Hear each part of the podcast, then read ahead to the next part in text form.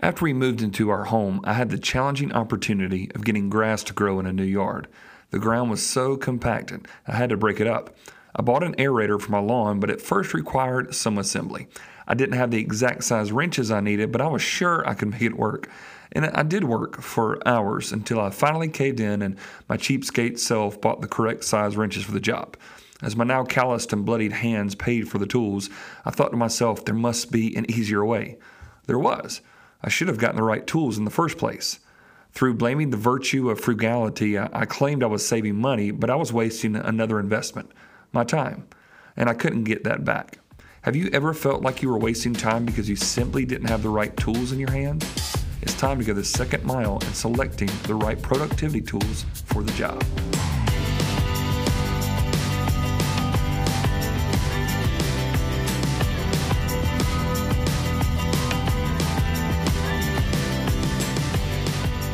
This is Travis Agnew, and thank you again for joining me for the Second Mile podcast as we seek to live out the words of Jesus Christ when he said, If someone asks you to go one mile, see if you can go two as well. Push in and go all the way. See, the first mile stuff is just doing the bare minimum, doing what the law requires, doing what others expect of you. The second mile is seeing how can you go over and go beyond and following Christ. And so, if we are a disciple of Jesus Christ and He has redeemed us from lawlessness, we want to be eager and zealous and ambitious to do good works with the fleeting days that we have on this life.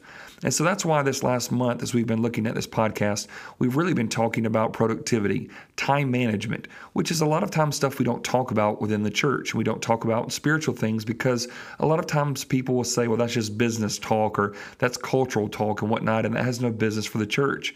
And I would have to say that if the scriptures teach us to number our days that we may gain a heart of wisdom, um, Psalm 90, verse 12, if it says to, to remind us of how fleeting we are in Psalm 39, 4, if it says that we need to make sure that we're careful of how we walk in Ephesians 5, uh, verses 15 through 17, if that's the case, then we really need to live out this and, and make sure that we are living in such a way that is glorifying with every second of the time that we have. In fact, James 4, he says it this way Remember that you are a mist that appears for a little while and then vanishes away. Uh, in James 4 16. And so we always want to remind ourselves that we're not going to be here forever. So we want to make the best use of our time.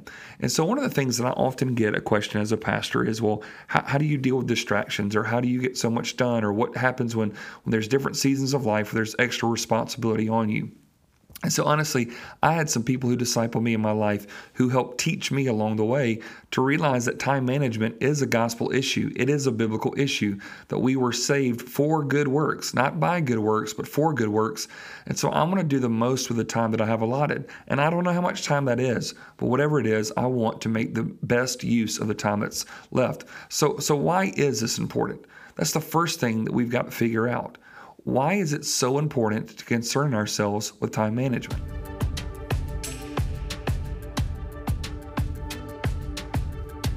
Well, the first reason it is important is because of what Jesus said To whom much is given, much is required. See, in Luke 12 41 through 48, Jesus taught a parable that highlighted the need to be faithful as stewards of the time that God has given us. And so the question comes if you have been given much from God, are you being faithful with those opportunities? See, Peter asked him a question and said, Are you, are you telling a, this parable for us all? And Jesus replied um, that there was a faithful and wise manager whom his master will set over his household to give them their portion of food at the proper time. So here's this picture of this story of a master giving his servant some responsibilities and saying, Take care of my stuff while you're here. I'm going to go away for a while and I want you to watch over it. So he put him over all the possessions. And then what happens is in verse 45, the servant says to himself, My master is delayed in coming, and begins to beat the male and female servants to eat and drink, get drunk.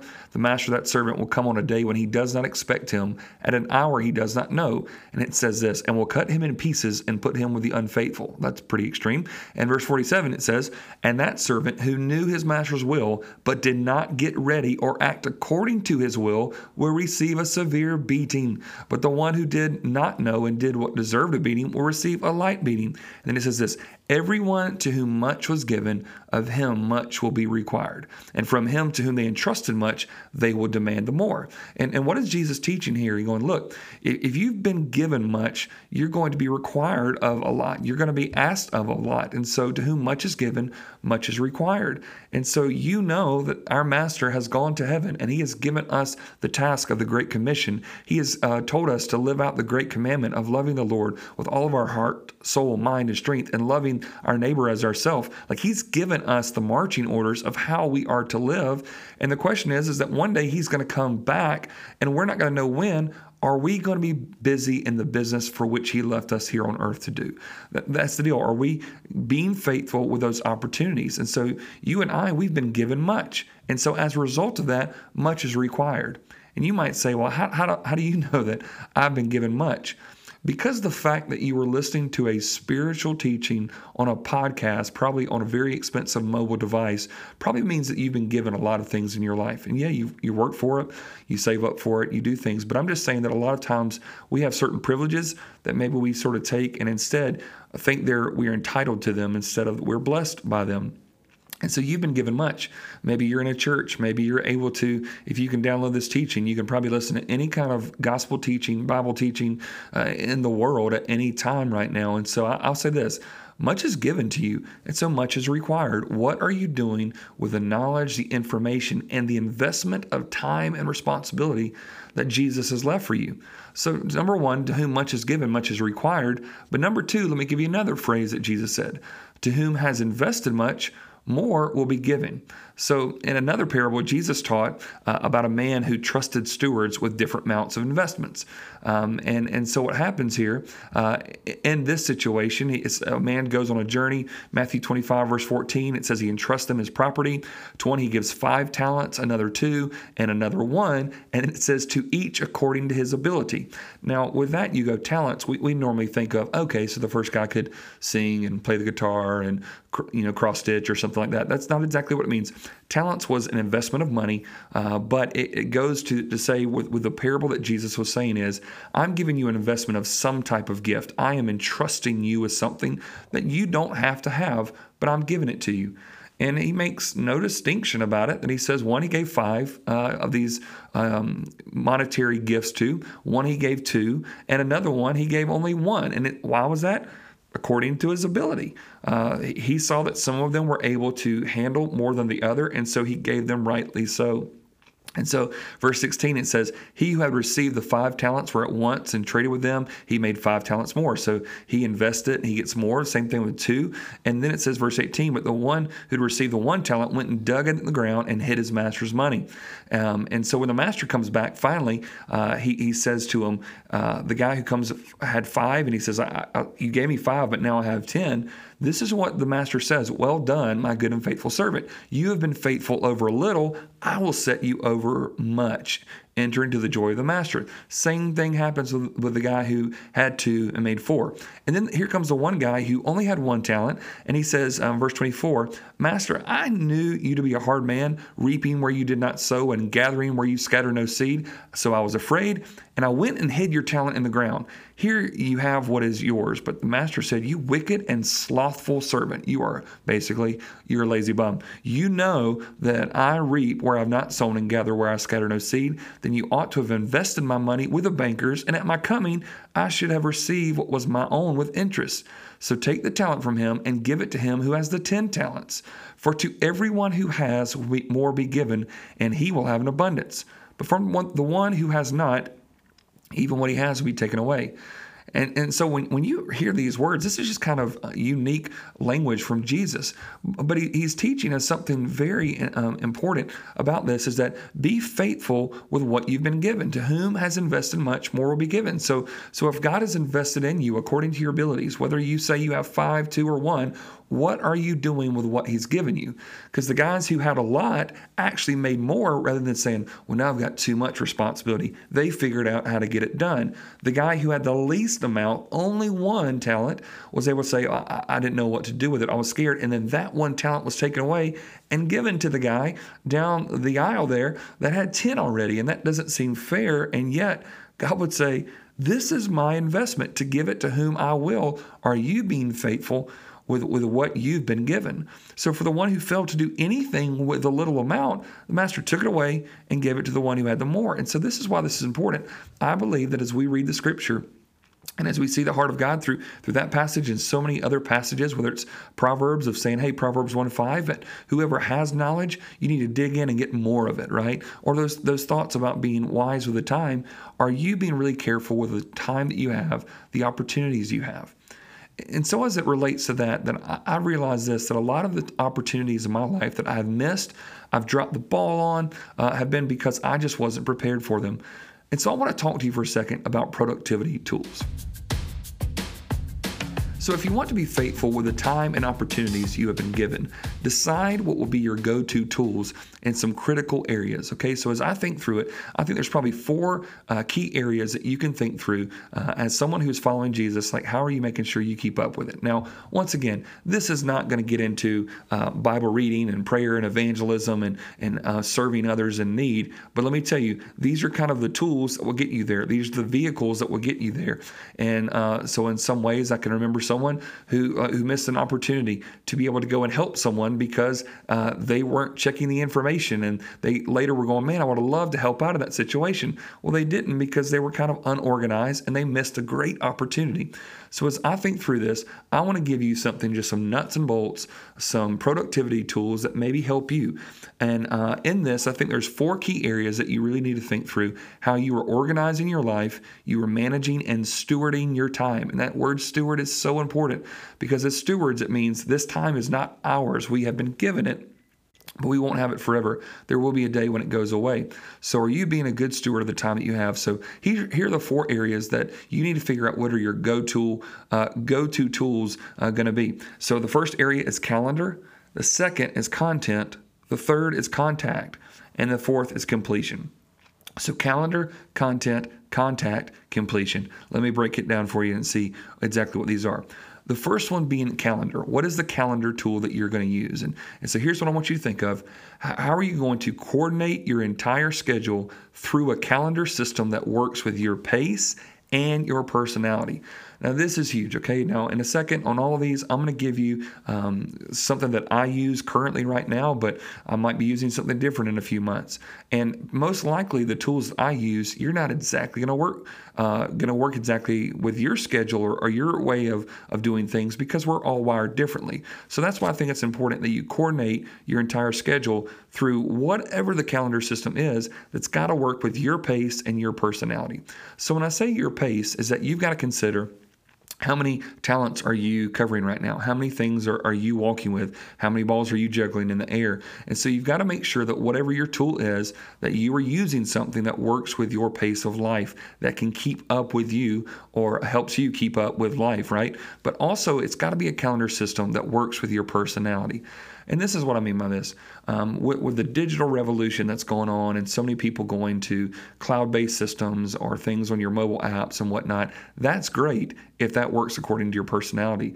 But if technology is, you're pretty sure, is silently and um, over time trying to kill you, you may not need to go to that. I know many people who've tried to go to a calendar system online or an app and they just can't get it done. In fact, they're they're more uh, late for their appointments. They're getting uh, confused all the time about where they're supposed to be. They thought they put in there and they can't. And some people said, "I just feel better with just paper and pen, regular calendar." Is that okay? The answer is yes. Find whatever it is that works best for you. So it's what with your pace and your personality, what is the best way that you can stay organized and make sure you're scheduling stuff. And this is where it does come down to spiritual things is that I know this. Um, it's rare for me to do something that I don't schedule.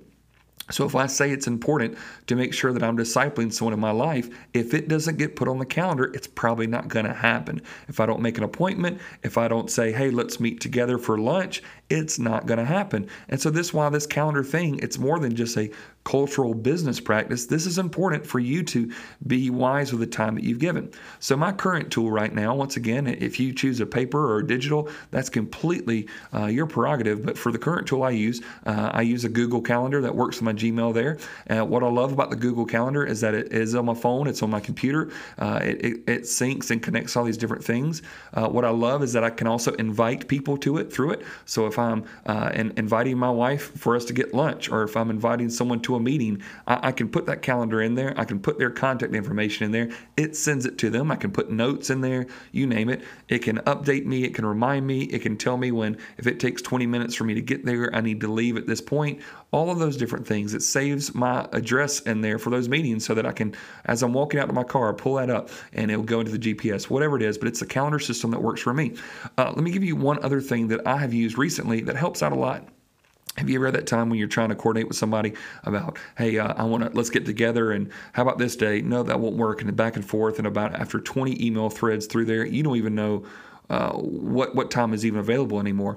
There's an app called You Can YouCanBook.me, so it's You Can Book Me or You Can YouCanBook.me. This is a website, and you can get a free trial kind of deal where basically you can uh, sync up to your digital calendar, and somebody can see not exactly all that you're doing, but what are open spots, and they can kind of book uh, a time with you that can say, hey, uh, my schedule is free on the same time yours is, rather than going back and forth. That saves me a ton of time in the area of calendar. But once again, that's my current tool and may not work for you, but find one. Don't have events and schedules and appointments in three different places. You know why? Because you're going to miss most of them. So, what is your calendar tool? The second tool that you need to make sure you get is called the content tool. Okay, so the content tool. So the calendar is all about your events. Content is about the information that you need to collect and have at ready at all times. So you need to figure out what is the tool that helps you organize your needed content into a system that allows you to collect, archive and access information easily. So, um, one of the things that I regret um, most um, in early years of my ministry is I can't tell you how many Bible studies I led, how many sermons I preached, how many studies I went through, how many activities that I led that I was literally just flying by the cuff, right? Or I had it on a just real uh, quick piece of um, paper and just some random notes thrown together, and then that got thrown into the trash. And then two years later, someone asked me to teach on something. I thought, oh, I remember that time I did a whole lot of study and preparing for it, and guess what? I can't find it. And so therefore, I'm having to start back all over again. Now, I'm all for it. I don't want you to go and say, well, you need to have a fresh word and you need to keep things fresh. Absolutely, you do. But you also don't want to think that if it's a biblical truth, that somehow it has a shelf life that after about two months it can't be used again.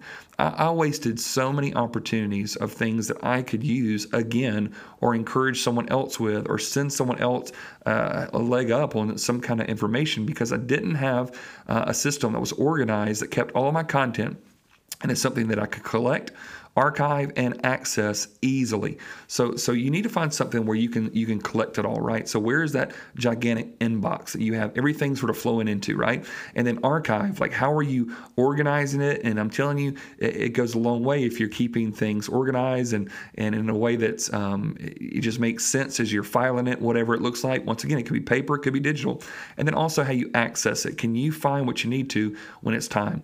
So my current tool right now uh, is I use Evernote. Uh, once again, I, I, try. I used to do something else, and I tried Evernote and couldn't make it work.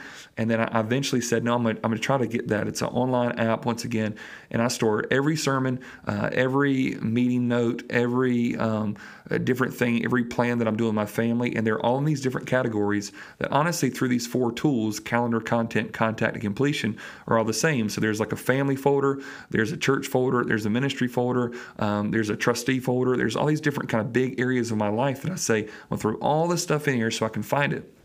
So, with that, uh, I am now compiling all this information. And so now when I need something, I can remember a keyword, search it, and I don't have to worry about, oh, it was on that computer that crashed back then, or oh, that's on my computer at the office, or something like that. I have access to it, and it's really helping me out.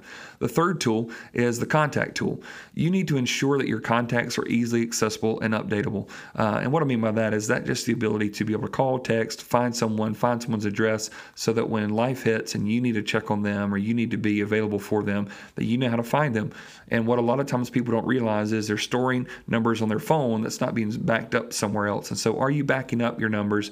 Do you have an organized system? There's there's apps that can actually sync all of your information from your computer to your phone, you name it, all over the place. And it's just important for you to make sure. My current tool, once again, using Google uh, Calendar and, and Mail, also allows me to do Google Contacts. And so, I'm kind of using all those on my phone. And so, if I make an update in one place, Uh, it updates everywhere. And every once in a while, I'll also make sure that I have uh, just looking through and seeing if I have duplicates and trying to make sure all that stuff's cleaned up.